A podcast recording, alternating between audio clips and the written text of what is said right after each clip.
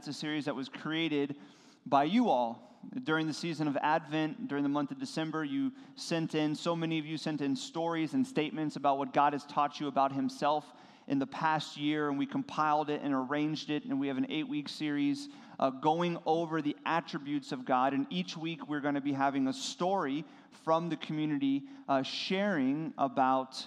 Uh, what God has taught them and the way that they've come to understand that specific attribute of God uh, in their life. And the story tonight is not going to be at the beginning of the sermon, it's going to be at the end. And so uh, look forward to that. But uh, as we jump in tonight, last week we looked at God is faithful, and tonight we look at God is loving. Uh, A.W. Tozer, who is a theologian and scholar, he once said this. He said, What comes into our minds when we think about God is the most important thing about us. So when you think about God, what comes into your mind, your questions, your doubts, your beliefs, your convictions about who God is, is the most important thing about you. I think he's right on because what you believe about God shapes everything in your life. It affects every aspect of who you are, how you treat other people, how you view your career, and the weight that you put on different decisions in your life, how you view your resources, how you, how you care for others when maybe they, they harm you. Your desires are shaped through what you believe about God. Your meaning, your purpose, every different aspect of who you are is shaped by your view of God. And so, if that's true, which I believe it is, and A.W. Tozer is right, the most important thing is what you think about God when He's mentioned, when you're asked to really wrestle through that. If that's the most important thing about who you are, then this is the right way to start 2019. A series looking at who God is and, and going over eight of the main attributes of God. And so, if that's the case, I want to just take a moment at the beginning and I want to ask a few things of you as you move through this series, whether you're joining us the first time or this is your home church, to commit to something for the rest of this series. And hopefully, it's a, a habit and a routine that carries on into future series and future engagement in the church. And that's this I want to ask you to be honest with yourself. I think it can be really easy to come to church, especially if it's a priority in your life and you come often and you don't necessarily come expectant.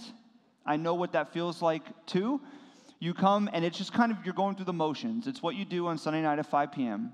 You go to church unless there's some other reason you can't show up, and you come and, and, we sing songs and we share announcements and we pray and you listen to a sermon and you partake of communion, and then you hang out in the back a little bit. Maybe you go get something to eat with people that are going out after, and then you start your week. It's just the motions and the routine. And I want to ask you to try, in the best of your ability, to be honest with yourself as we move through this series, and specifically with the attributes of God.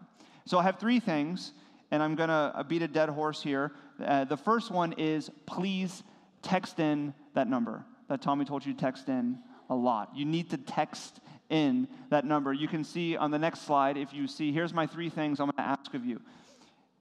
Next slide. There you go. Take notes, community group, and text in. Here's why. Some of you here are, are maybe not accustomed to taking notes. Uh, some of you come with notebooks. You got your moleskin. It's got all your stuff. You got all your notes. It's very specific the way that you do it. Some of you, you're like, the idea of taking notes is terrifying. You're like, I don't know what to do. You're like already nervous. Listen, there's no right way or wrong way to take notes. You do not have to manuscript everything. It could be a bullet point. You could draw, you know, like whatever you're feeling. There was actually someone that attended the church for a while, and she drew every single sermon. And she, when she left and moved away, she gave me a packet of all the, the pictures that she drew of what God was teaching her through each of the sermons. It was really cool. So you could draw, you could bullet point, you could manuscript, but here's why. As you're working through and as you're encountering God's text and His Word, and different things are being said, and it's triggering something in your mind, maybe a doubt or maybe a fear, maybe a question maybe something that you want to remind yourself that you can easily forget. Taking notes enables you and helps you to be honest with yourself and not just sit and absorb and go through the motions, but write down questions on the back of your worship program, the notes section, on your phone. Actually, if you text in and get the app, there's all my slides are there through the series, and you can take notes on the app right under each slide with different thoughts that you have. And I'm encouraging you to do that because I want you to really ask yourself questions, to be honest with yourself about who God is and specifically each of the attributes. And then the second one on there is to join a community group. And, uh, you know, we, we encourage everyone to join a community group for many reasons. One is that we're meant as people to, to live life together.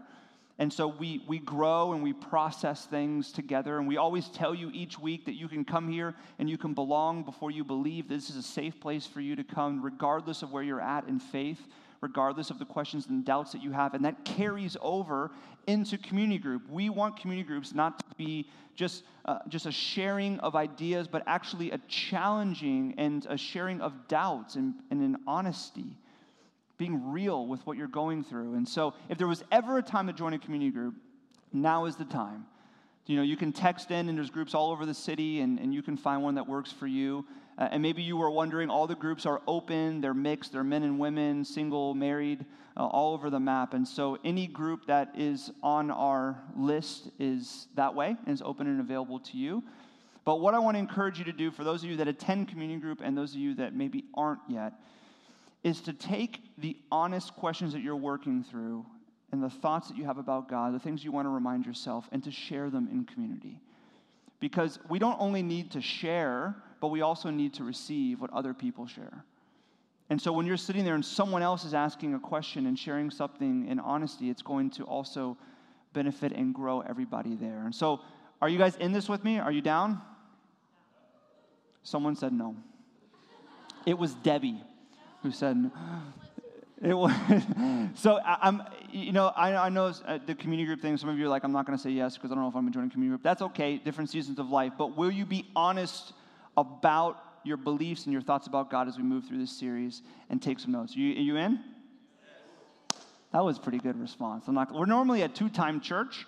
I ask a question, nobody responds, and then I ask again. But that was pretty good for the first one. So I'm, I'm already happy. We're off to a good start here. Tonight, as I said, we're starting uh, with the second attribute of God we're going to be looking at, which is God is loving. And this is probably the most transformative attribute of God, but it's also probably the most misunderstood and most debated. Here's why. When we think about love, our encounter and experiences with love taints and affects the way we view who God is. And so, oftentimes, many of us will think Uh, about God as being loving, but we think God is love according to our own definition. Yes, I agree that God is love, that the supreme being that is up there that I believe in, but I do not believe that God is love according to a biblical definition. I do not believe that God is love as I read or as I've heard read in Scripture. That seems like an unloving God, actually, because that God has laid out a very specific path to life and flourishing. And I don't like that path. I disagree with it. And that God also says that in order to be in relationship with Him and find forgiveness and the assurance of eternal life, you have to believe in Jesus Christ. And that seems exclusive and narrow minded. And so I believe that God is love, but God is love according to my definition. See, oftentimes the reason that you may believe this, or, or maybe you're sorting through this, is because we believe that love is enabling someone to live the life that they desire. It's the freedom to live however you see fit. It's the freedom to follow any passion and any desire that you deem good and right for yourself, to pursue anything. And to, to tell someone that they shouldn't pursue that and that's not a path of flourishing is, in fact, unloving. And so I think a very common and comforting way to view God culturally in, in this, this moment in 2019 is to say, I do, in fact, believe that God, whoever God is, is loving, but it's according to my definition of love. And it's comforting because when you, you believe this, and this is your conviction about who God is, it enables you to justify your life, right? Because no matter what decision you make, no matter what path you take, God is always supporting you.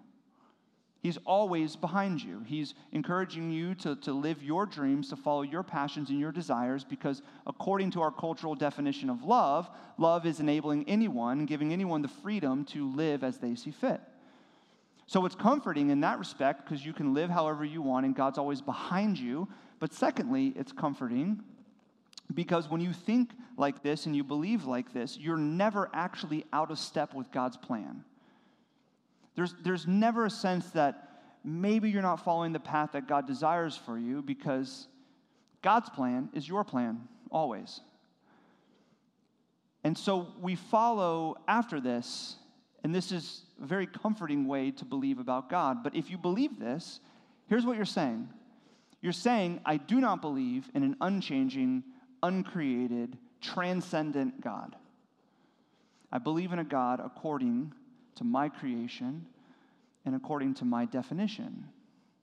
And see, the very fear that drives many people to believe this is actually true of this belief as well. This is a very exclusive and narrow minded belief. Right? Really, the, the reality is this every belief and every claim about God is exclusive and narrow minded. We just like to label other people with those, those labels, but it's true of anyone that makes any claim about God. Because if you believe anything about God and you make any claim, you're automatically excluding other people that disagree with you. You're saying, I do not believe in the biblical idea of God. I do not believe that there's one way to God through Christ. I believe that God is love, but like this. So you're automatically being exclusive and narrow minded. But it's okay, because we're all exclusive and narrow minded. See, one of the things I love actually about the biblical God, the God that we're here to worship tonight, that we believe is love, is that though our claim about who God is is in fact exclusive, and some may label you as narrow minded, it does not give you license to be hostile or to uh, be bitter or angry at someone that disagrees with you. Because, in fact, the God that we see in Scripture is a God that compels us to believe that everyone is made in his image. And so, when even, even when people disagree with who you believe God to be, you're called to love them. That's beautiful. But that's not only one, the, the one way that maybe we struggle with the concept of God is love, and so we create God according to our definition. The second one, and this is really common, I know that I've worked through this, I'm sure many of you have, which is that you think God is love and you're like, nah, that's debatable. Like, that's debatable. You know why it's debatable? Have you looked at the world? There is so much evil, there is so much suffering, there is so much brokenness happening right now in this time period in my life, in other people's lives, and certainly in history. The idea that God is love, it does not fit. And that's understandable. Like, this is a really true struggle, it's a really honest struggle. This is a major philosophical debate, and it has always been a major philosophical debate, and it will continue to be a major philosophical debate because it is really difficult to square God as love with God allowing the type of brokenness and evil and suffering in the world that we see and we experience. Because from our experience, when you love somebody, you do whatever is necessary to keep them from harm. And so we see what's taking place, and it does not feel as if God could be loving. It's difficult. Now, we do not have time to unpack this. This would take hours, and I would love to, but you would be mad at me. So we're not going to, we don't have time to unpack this tonight, but here's my encouragement go to a community group. Because we're going to discuss this in the community group this week. I want to encourage you to be honest with your struggle on this question, to share this community group leaders. Will you dive into this question? And I've also asked the community group questions team to provide some notes and some nuggets uh, to think about in regards to this question so that there can be uh, something to bounce off of and to think through. So if there's ever a time to join a community group, it's this week alone because you can talk about God is love and then evil and suffering. Such a fun discussion. Everyone loves it. But see, it's, it's okay to struggle with that. That's a, it's hard to believe that God is love and then to struggle with that reality because of the brokenness and, and evil and suffering in the world. But here's the good news you can claim and believe that God is love even though you don't know his reasons for allowing evil and suffering. Here's why because God got involved. He got involved here. May not know the reasons, but you can't say God's not loving. Look at verse 32 of our passage this evening. Romans 8, verse 32, the Apostle Paul says this He, God the Father, who did not spare his own Son, Jesus Christ, but gave him up for us all, how will he not also with him graciously give us all things? See, it's totally understandable to struggle with the reasons that God allows evil and suffering. But we can't say that God is not loving because God got involved here in this mess to rescue and to redeem and to save us. See, if God was loving, why would he have gotten involved? Why would he care? If God was unloving, then he would have just removed himself. Either he would have just said, This did not turn out the way that I imagined, let's just destroy it and start over, or he would have just sat back and passively disengaged from what is taking place. But God got involved. the Son of God came to redeem and to save us. So it's okay to struggle, but it's it's not true that you can't believe that God is loving because God has got involved in our mess. And maybe the third, and I think the probably the most destructive belief is this. God is love, but for everyone but me. I believe that God is love, but there's no way that God could love me. God can love other people and God can be for other people, but there's no way that God could love me because God knows me. He knows what I've done last night, last week, last year, 10 years ago. He knows everything I've done and He knows what I'm most likely going to continue to do. And because He knows me, there's no way He could love me. I'm unfaithful. I'm selfish, I'm prideful, I'm indifferent to Him often, I have a lot of doubts. There's no way God could love me. Look what the Apostle Paul says to us. Says, Who shall bring any charge against God's elect? It is God who justifies. Who is to condemn? Christ Jesus is the one who died, more than that, who was raised who is at the right hand of God, who indeed is interceding for us. There's a very famous pastor, theologian, uh, scholar, reformer, Martin Luther. He said this The sin underneath all of our sins is to trust the lie of the serpent that we cannot trust the love and grace of Christ. And so we must take matters into our own hands. You see, all of these ways are us taking matters into our own hands, right? We, we deny that God is love, and so we create God according to our definition of love. We doubt that God is love because of evil and suffering in the world, and so we take matters into our own hands by kind of disengaging. Or we doubt that God is capable of loving us because of what we've done, and so we take matters into our own hands by saying, I have to begin to perform for God. I got to clean myself up. God can love the really religious and the holy and the, the constant churchgoers. He can love those people that are, that are closer to good than me, but there's no way He can love me. And this is one of the most destructive and dangerous sins. And the Apostle Paul reminds us, and he says this Who can bring a charge against you? Who? No matter what you've done, what you will do, who can bring a charge against you? Why?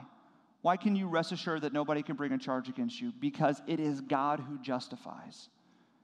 This word justifies or justification means to be made right. The Apostle Paul is reminding us that you can rest assured in God's love because it is God who justifies, not you. You don't justify yourself. You cannot make yourself right with God. There's nothing you can do. There's no performance. There's no certain level of good. There's no certain amount of good works. Doesn't matter how many people you help across the street, it does not matter. You cannot make yourself right with God because an imperfect being can never make amends to a perfect being. But thank God, it's not up to us. It's God who justifies. And how did God justify? Well, Apostle Paul tells us. He says, through Christ Jesus, who died, and more than that, was raised. He died for you and for me. He took our place. He paid for our sins. He paid our debt. He bridged the gap between God and us through his sacrificial death. And then he was raised to prove that he was a victorious Messiah and Savior. And then it says this little detail. And now he's at the right hand of the Father, interceding for us. What does that mean? That Christ, as we picture, is at the right hand of God the Father, interceding for us. It means this every single time you fail, so every day, every time you fail and you sin and you're indifferent and you're unfaithful and you're selfish and you're prideful, Jesus Christ is applying a justified verdict to you over and over and over and over again. No matter what you do or what you will do, Jesus Christ is interceding. He is ensuring that the love of God is complete for you because he has died and he has risen. And through faith in him, you have come to receive a complete love, an unconditional love. Not a conditional love, that you can lose an unconditional love that is constantly being applied to you as Christ intercedes for you and for me. It's really difficult, I think, to, to really center ourselves on the reality and the weight and the depth of God's love. Because as I said earlier, the way that we view God as loving is, is constantly affected by how we love people and how we receive love from other people. And so, love is a tricky thing. It's, it's a difficult thing for us to wrap our minds around and to really remind ourselves that our, our, the love of God is complete and we're loved no matter what. It's an unconditional love because we don't love people unconditionally. We experience all different types of love, but unconditional is rare. C.S. Lewis, who was a, a fiction author, wrote the Chronicles of Narnia, and also uh, a Christian scholar and theologian. He wrote a great book among many of his great books, and it was entitled The Four Loves. How many of you read it? Have you read it? If you haven't, on the app, there is a link to get the book. That was pretty, I was like, come on. Got to always be selling. That's what they're saying. That's what they're saying selling C.S. Lewis' Four Loves book. It's a wonderful book, and here's why it's a great book. He takes the four, the four uh, words used in the Greek language for love, and he diagnoses them, and he mines out the truth and, and really the transformative nature of these words of love, how they affect us, how we view God, how we view other people. And the first one that he speaks about, and is a Greek word for love, is storge love. That's affection. It's the love of affection. It's the love that I have for electronic music, an affection for it, as Ultra is coming up. It's the love that I have for carrot cake and every dessert ever made. That's why whenever we have desserts out here, I have like a little special one because you guys just attack the desserts. And I can never get back there fast enough. It's the affection I have for buying books, not even necessarily reading them, just buying them. How many of you are there, right? You just you just love buying books. You're like, I'm to read it one day. You're like, how many have I read? I just keep buying them. It's the affection that I have for spending time with my friends and, and with my family. It's the affection that I have for sauces. I'm a sauce guy. How many sauce people in the room? Sauce on everything except for steak. Good garlic aioli? Wow affection. We have affection, love for all these different things. Storge love. But then there's phileo love. That's the love of friendship. And this is a deeper level of love. See, this is not simply a love towards another person that you have commonalities with, but it's a love where there's a connection between you and a friend where you're moving in the same direction together. Um, and maybe the way to think about it is you have storge love, affection for your friends, but your best friends you have phileo love for. Real, true, deep friendship where you're moving together, you're challenging each other, you're growing together. As we read in the book of Proverbs, that iron is sharpening iron. It's those relationships where you're being sharpened, you're being challenged. It's a, it's a wonderful love to find and to have and to cherish. And then the third love that we see, you know, experienced and, and many of us are also waiting for is eros love. That's romantic love. And this love is a love that is between one person. It's a love that you don't share. It's very unique. It's a sexual love, but it's also not a sexual love. Sometimes we, we mistake that, that Eros love is, is romance, and we think fulfillment of sexual desires with this person. But that's not necessarily the case. See, this type of love isn't about using another person to make you happy or to fulfill your sexual desires. This type of love is aimed at another person, regardless of what may transpire in the relationship. It's a type of love that demands vows at a marriage ceremony and a celebration because it is unique, it is felt more than the other loves. It is a type of love that says, for rich or for poor, for death do us part, in good seasons and bad. I'm going to be aimed at you. I'm going to grow together with you. It's a very deep type of love, and, and that's why it's a love worth waiting for. It's a love that we should be willing to be patient with. It may not be easy, but it's a love to wait for. And here's why because what happens a lot of times with Eros love is that we have Storge love, affection, or maybe Phileo love, friendship, with another person, and we want Eros love. We want to experience this unique love, and so we try to force it. We try to force a love with someone else to make it romantic, and that just becomes destructive. So it is a love worth waiting for, as difficult as that may be, because it is unique in that sense. And so these three loves are loves that are experienced and, and by all people on different levels for the most part. But there's a fourth love, and it's the most unique. It's a love that actually goes against our very nature, and that's agape love. That's divine love. It's a love that is unconditional and unselfish. It's a love that loves the unlovable. It loves the overlooked. It loves the people that have nothing to offer. It's a type of love that truly gives 100% and expects 0% in return. It goes, it goes very much against our nature. And this agape love, this divine love, is the love of God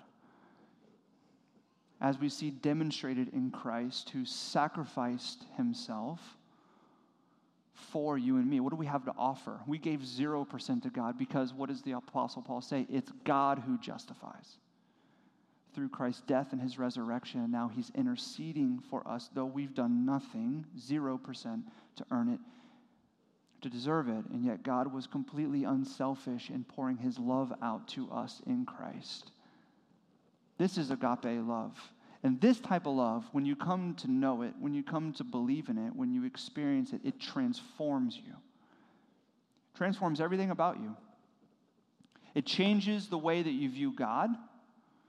Here's how it changes the way that you view God. When you experience the divine agape love of God, you now can look to God with affection, with storge love. Because how could you not look to God with affection?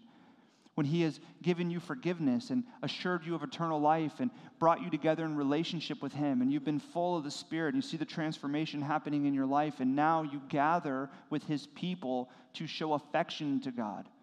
So much of what we do on Sunday night is gathering together to give God affection through singing and through prayer and through listening to His word because He deserves all of our affection.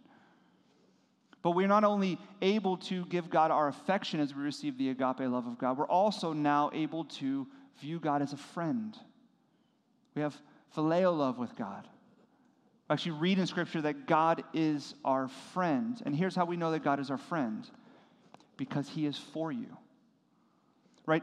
Real true friendship sharpens, it challenges.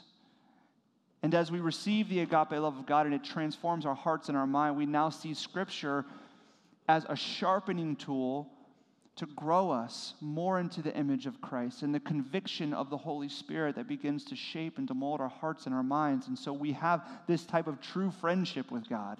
The barrier is gone, the chasm has been closed. There is a true relationship. And then also, we can look to God with eros love. And this feels the most weird because you're like, that's like romantic, and that I don't understand how that's the case. It's this intimate love. But see, Eros love is a love that is aimed at one person. It's a love that requires commitment and vows. It's, it's a love that is unique in its focus. And this is the type of love that when you receive the agape love of God, you can actually return to God as you seek to love Him. All throughout the New Testament, there's this very interesting metaphor that says that we are the bride and Christ is the what? Bridegroom. This marriage metaphor that we are married to Christ. There's actually a picture that when we're united with Christ, that there was gonna there will be a feast, a wedding celebration. What is this getting at? See, the reality is, is that when we come to receive the love of God, this unconditional, transformative love, we can come to know that God is committed to us and therefore we can be committed to Him. You see, in the relationship between Christ as the bridegroom and us as the bride, there's no divorce. He is 100% committed to you and to me. He is interceding for you applying that justified verdict to you over and over and over again, and He will never leave you and He will never forsake you. If He is for you, who can be against you? You can look to God with this type of intimate, committed love. And as this begins to transform the way that you view God because you've received his agape love, and so now you look back to give God affection and to give God the love of friendship and to give God this eros love of aiming your life and giving Him all of who you are, it also not only affects the way you view God and the way you love God, but also the way that you love other people.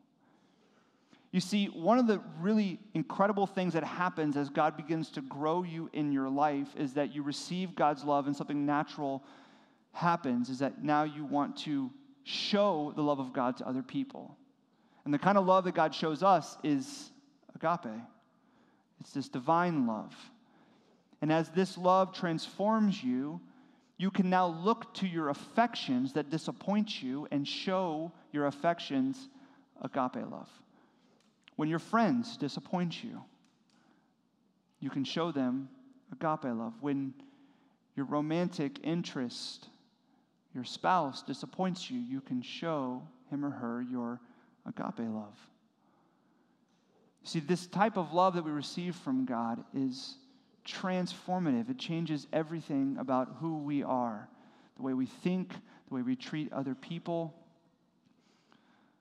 It's a type of love that causes you not only to realize that God has given 100% and you've given zero, but it causes you to desire to show that type of love to others, to give 100% and expect zero from others to love the stranger and the enemy, to love those that disappoint you.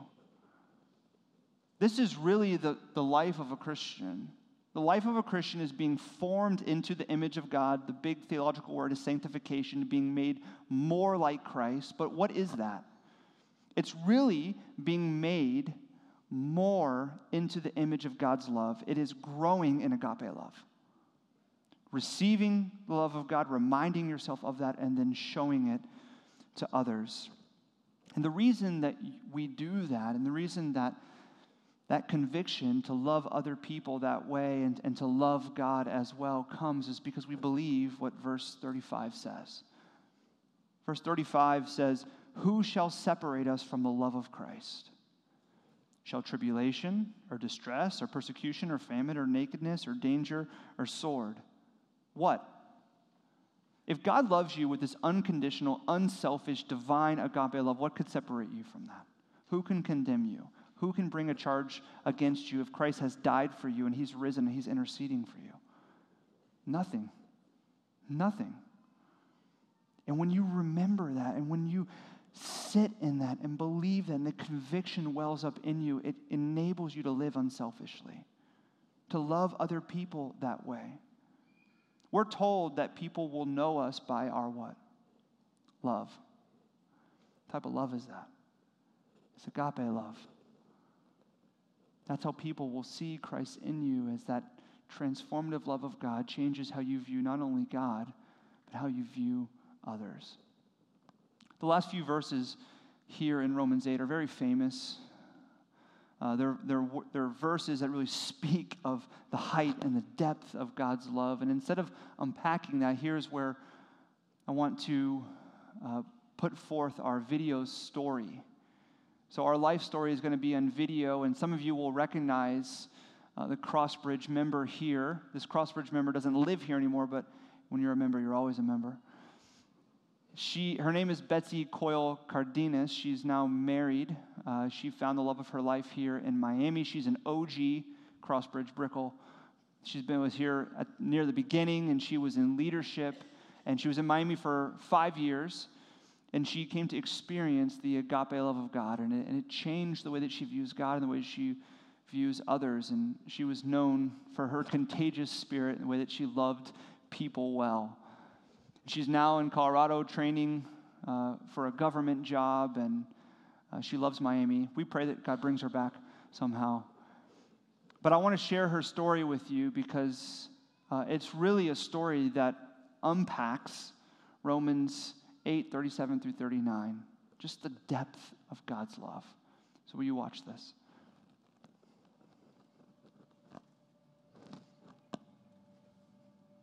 Born into blessing and taught how to love.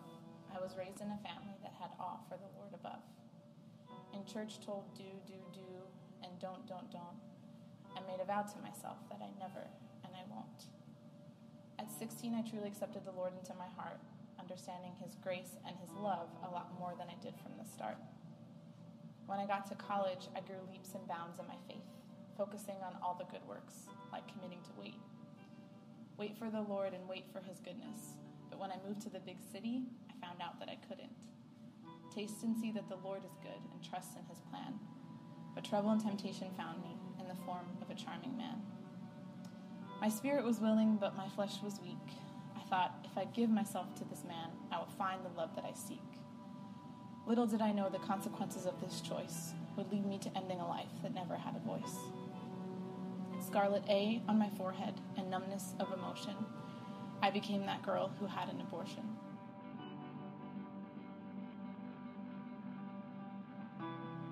Against all I believed and all I had planned, I made a choice that day that will shape who I am. After shame and depression, I sought healing and peace, realizing it would be a lifelong struggle thinking about the child that I didn't keep. I cling to the rock, my Redeemer and my Lord I'm the worst of all sinners, but Jesus died so that I could have a chance for more. I refuse to live a life of hiding. Instead, I cling to the truth of the Lord God Almighty, who not only loved me as a good Christian girl, but still loves me now, a redeemed sinner trying to love and serve in this world. You see, for so long I believed this lie that I was too good of a person to do such awful things. I mean, how could I, and why? The minute I started relying on my strength instead of His, was harder to trust and easier to sin. I would pray, Oh Lord, please don't let me mess up again, without rooting my identity and my satisfaction in Him. In the moment of temptation, my good works weren't enough. I had spent too long believing that I was too strong to forsake Christ's love. So I stand here today confident in this life changing truth that without Jesus, I am nothing. He died to save me and to save you. Thus says the Lord, for I will forget their iniquity remember their sins no more. So thank you for your listening ear, and I pray that you'll see that God loves the sinners. He even loves me.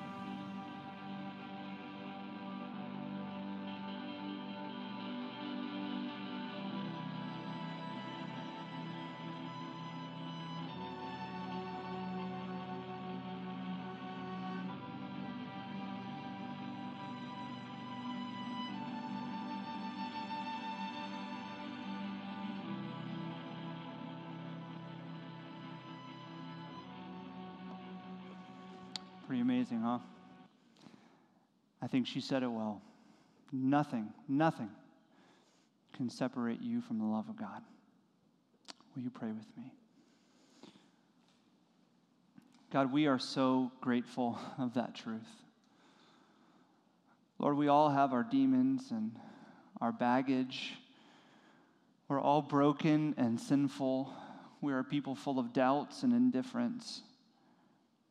We're unfaithful, we're selfish, we're prideful. And yet you love us.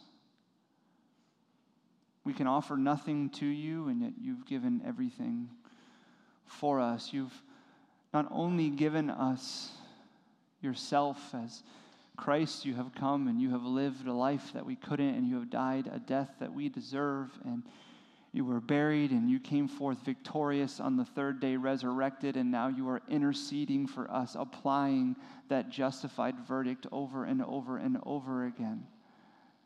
You have done all of these things, shown us your unconditional love. This is truly grace, God. Would we be people that cling to that? The agape love of you, God? Would we show you our affection as we come and gather to worship you corporately, as we worship you individually? Would you remind us that we are friends because of Christ? And would we aim our hearts, our time, our talent, our treasure, our desires towards you in a committed and intimate love? And would you shape us and transform us to love other people, to show the love that you have given to us to others? Lord, we pray that by your Spirit, you would do these things in our hearts, in our minds, in our lives. It's in Jesus' name that we pray.